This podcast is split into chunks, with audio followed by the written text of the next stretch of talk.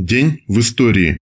4 апреля 1901 года родился Михаил Васильевич Хруничев, советский государственный деятель, генерал-лейтенант инженерно-технической службы, герой социалистического труда, министр авиапромышленности СССР в 1946-1953 годах, заместитель председателя Совета министров СССР, лауреат Сталинской премии.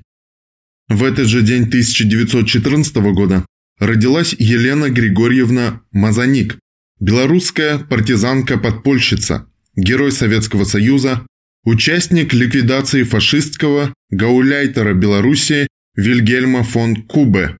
В ночь на 22 сентября 1943 года в Минске по заданию командования партизанского отряда, установленной ею миной, был убит гитлеровский ставленник генеральный комиссар Белоруссии, в доме которого Мазаник работала горничной. Звание Героя Советского Союза с вручением ордена Ленина и медали «Золотая звезда» Мазаник Елене Григорьевне присвоено 29 октября 1943 года. 4 апреля 1942 года во время одной из боевых операций по прикрытию советских бомбардировщиков Легендарный советский летчик Алексей Моресьев был сбит фашистами, а сам Моресьев тяжело ранен. Тяжело раненый, он 18 суток добирался до своих, а после ампутации ног на протезах продолжил воевать и уничтожил еще 7 самолетов врага.